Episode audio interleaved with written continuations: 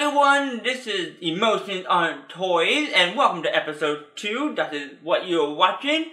I am, of course, Jeffrey M.B. Hibbard, and I'll be your host. And today we're going to talk a little bit about relationships and uh, my experiences with a few of them. Well, when I was in, you know, junior high, I came up to this girl on a bus. I met her, talked to her a few times, and she seemed kind of cute, and um, we hit it off a little bit. I was a little shy. And uh, at this point in time, I was it was my first girlfriend, and and to those who don't know me, I was raised by a girl. My neighbors had like six kids, eight kids, something like that, and they were all girls. My I had my sister, and then uh, my mom's best friend was uh, well, she had like six kids and only had like one boy, and so there's girls on top of that. So I'm not saying I know girls in general because I don't. I think they're smart, beautiful. I think that they're uh, mind ninjas, and they can really play with your mind if they really want to. So where I'm going with this is that um, because I was raised by a girl and I was, uh, you know, subjected to a lot of romance, I mean, comedy, romance, and movies and books, and God, Spice Girls and Backstreet Boys, and it just wasn't very appealing to me. But growing up with all that, you know, you are you you develop like this, this fantasy that oh my God, I'm gonna meet the girl of my dreams. I'm gonna be in love. I'm gonna have kids. I'm gonna have that kind of future, and you know, I still want that to this day. But at the same time, most of the movies and stories are not realistic at all and they don't really don't you know they don't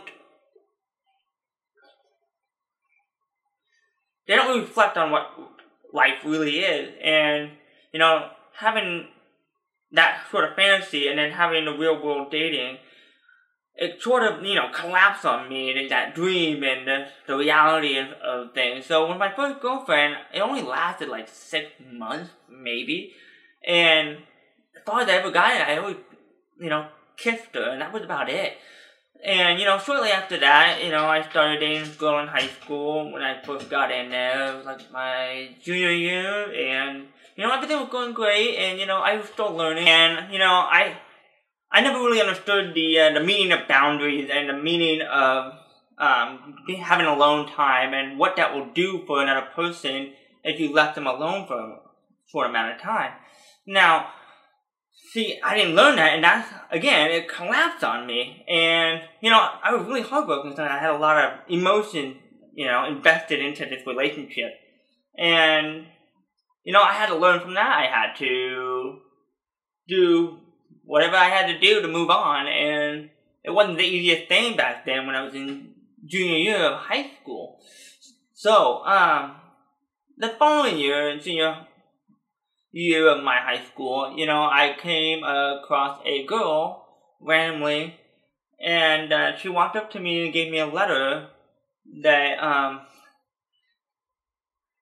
said that she liked me, and she asked me if I wanted to go to a Tolo dance, and I said, yeah, sure, why not? And, you know, I didn't really expect what would come out of it, and it came out of like two years worth of a relationship that was going back and forth between almost waking up and then you know being in love and cuddly and this is the this is relationship at this time in my mind that uh, nothing can go wrong. And you know I am that one stupid guy who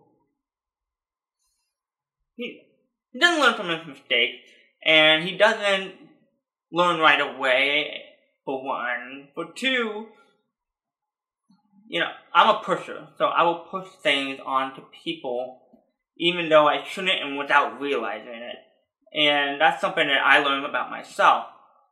So, we break up for a little while and we got engaged and then we broke up a little bit. We had a lot of drama, back and forth drama, and we got back together again, broke up again, and had a fling, and then that was it.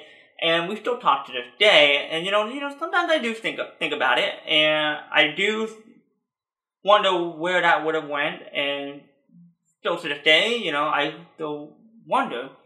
But that's not what's important right now. What's important is the present. Now, having learned all this from all this relationship, and I've had way more than you know one, two, three relationship. I had a lot of them, and I had a chance to learn what's right, what's wrong, what the boundaries are, what not to do, what not to say, and there's a lot of rules to relationship, and it's not the same as it was way back in the day where, you know, nobody had Facebook, nobody had Twitter or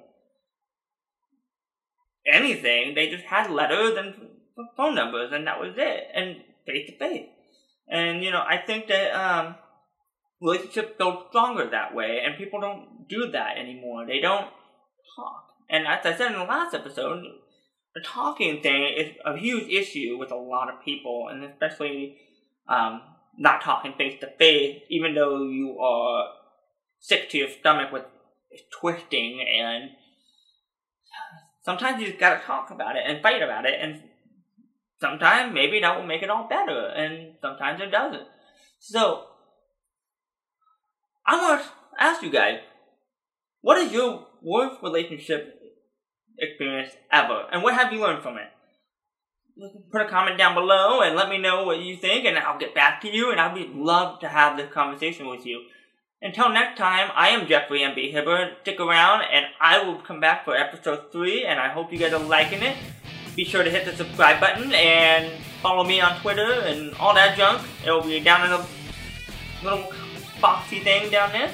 And I'll be on Twitter and Instagram. You can follow me on all that. So thanks again for watching. I hope you guys have a good night, and I'll see you later. Bye!